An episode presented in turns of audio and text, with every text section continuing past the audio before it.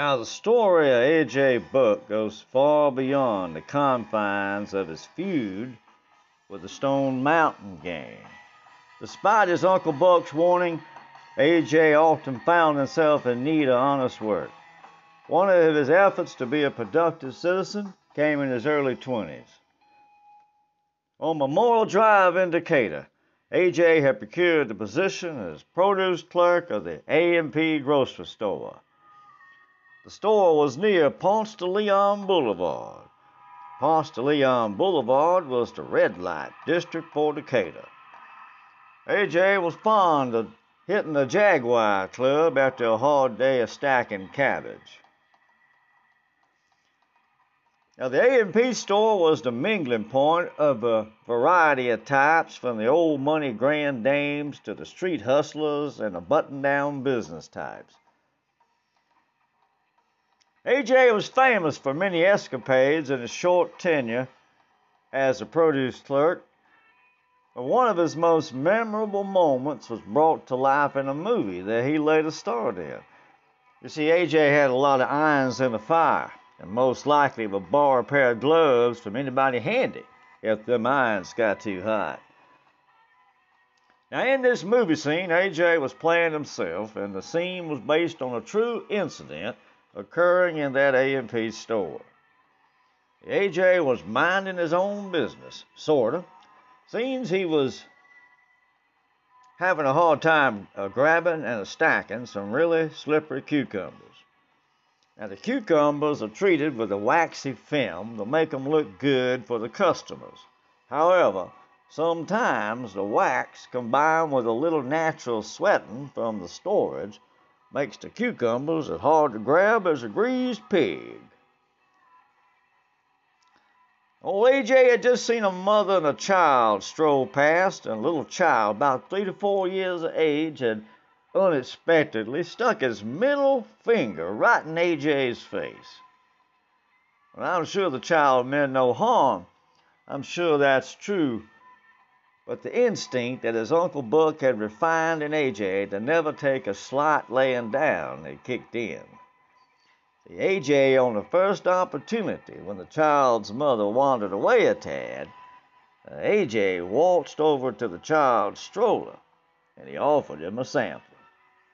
And then, in typical Buck style, he took it back, causing the child some bit of remorse.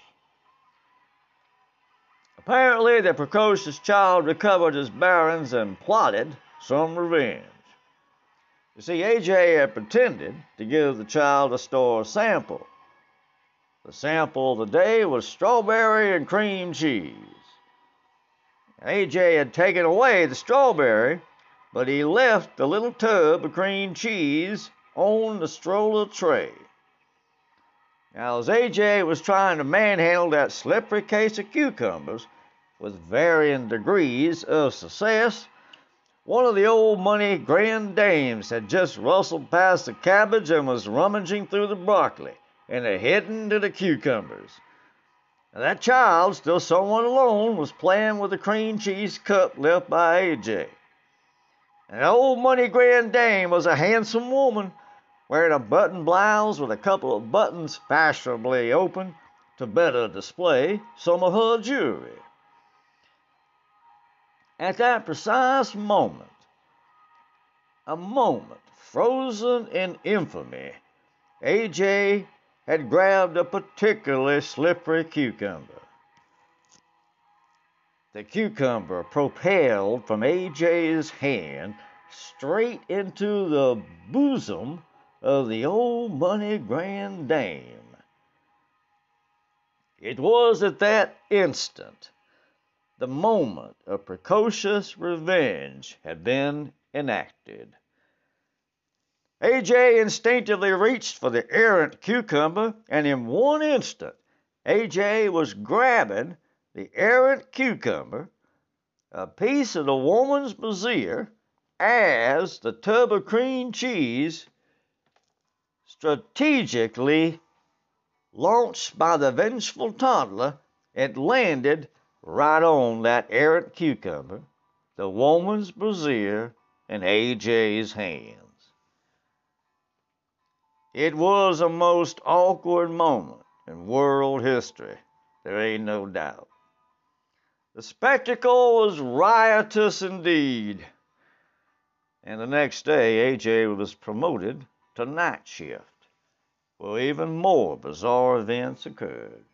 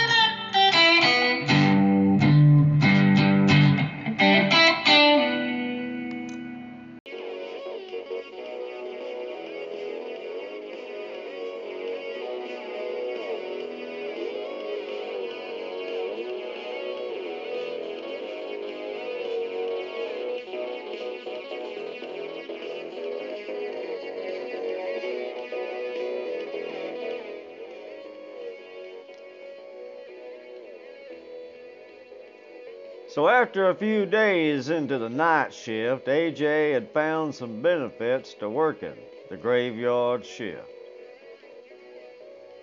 He had all day to sow the seeds of his flourishing youth, and while everybody else was sleeping, he was getting a day ahead. That was what AJ thought a few days into the graveyard shift. Our story moves ahead to after a few weeks on the night shift. AJ was discovering the health benefits of regular sleep and living proof of the consequences of neglecting the art of achieving regular sleep. His neighbor was intent on restoring a 1957 Ford Ranger to optimum condition, a project heading into its second decade but progress was being made. The old truck was being cranked and run at full velocity in alternate periods of most every day and twice on Sunday.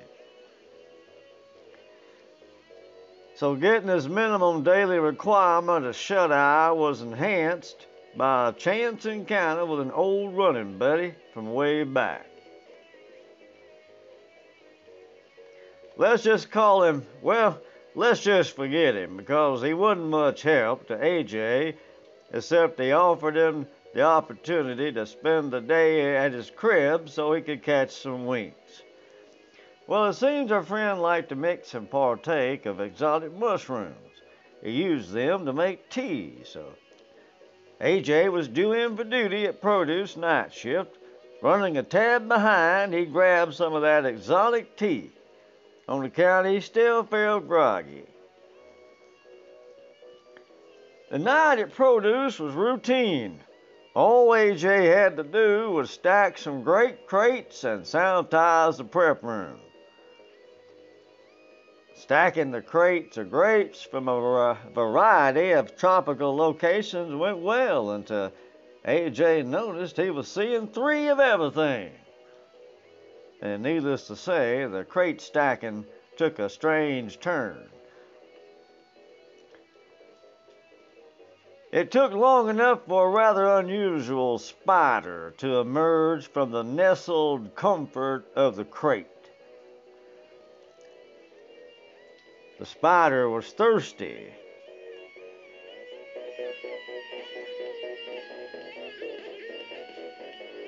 So he found him something to sip on right there at the cleaning station. Apparently, certain tropical spiders have strange reactions to cleaning compounds.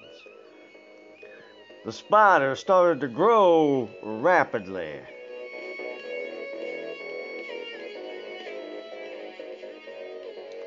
Within a matter of moments, it tripled in size, and soon it was the size of a small dog. And then a big dog. But it wasn't a dog, it was a spider from a rainforest. And AJ was seeing three of them. Now, AJ didn't run from danger, and he didn't run from these spiders neither.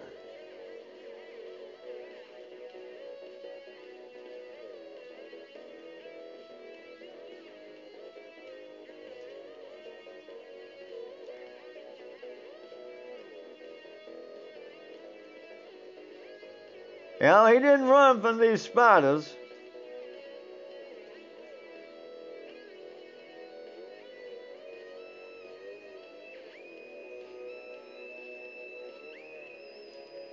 So AJ was seeing three of them now, and he didn't run from danger, and he didn't run from the spiders, but he couldn't run from the mess he was making out of that prep room. It was never a fair fight. But the spider kept growing. The spider kept growing in size and capacity. The spider was spitting flames of a greenish nature. The spider was angry, capable, and inspired.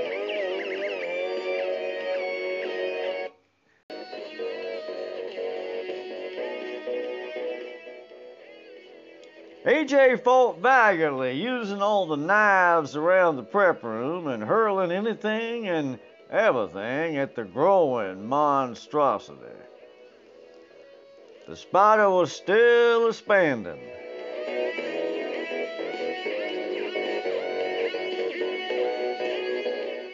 And fighting to the wee hours and into the early morn, the two gladiators battled.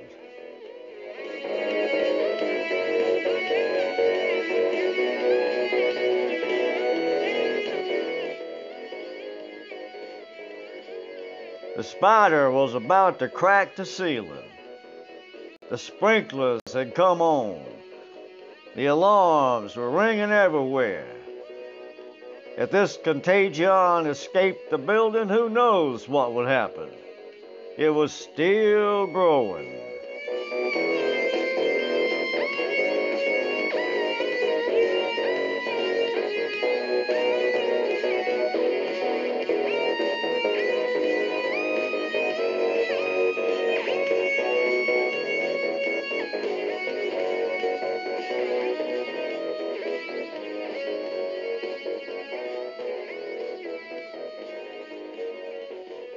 The spider was still growing and still snarling.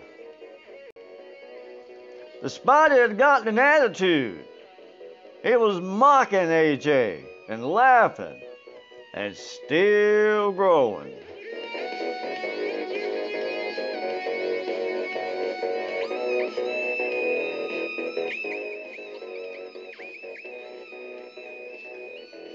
Desperate now,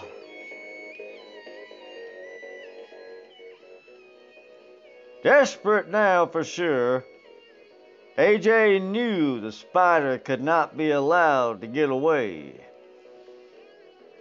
In a desperate moment, AJ hurled his last available weapon and desperately he tossed the thermos of mushroom tea high and hard. And the cocky spider grabbed it with a huge tentacle. The spider stared at AJ and drank the tea and laughed.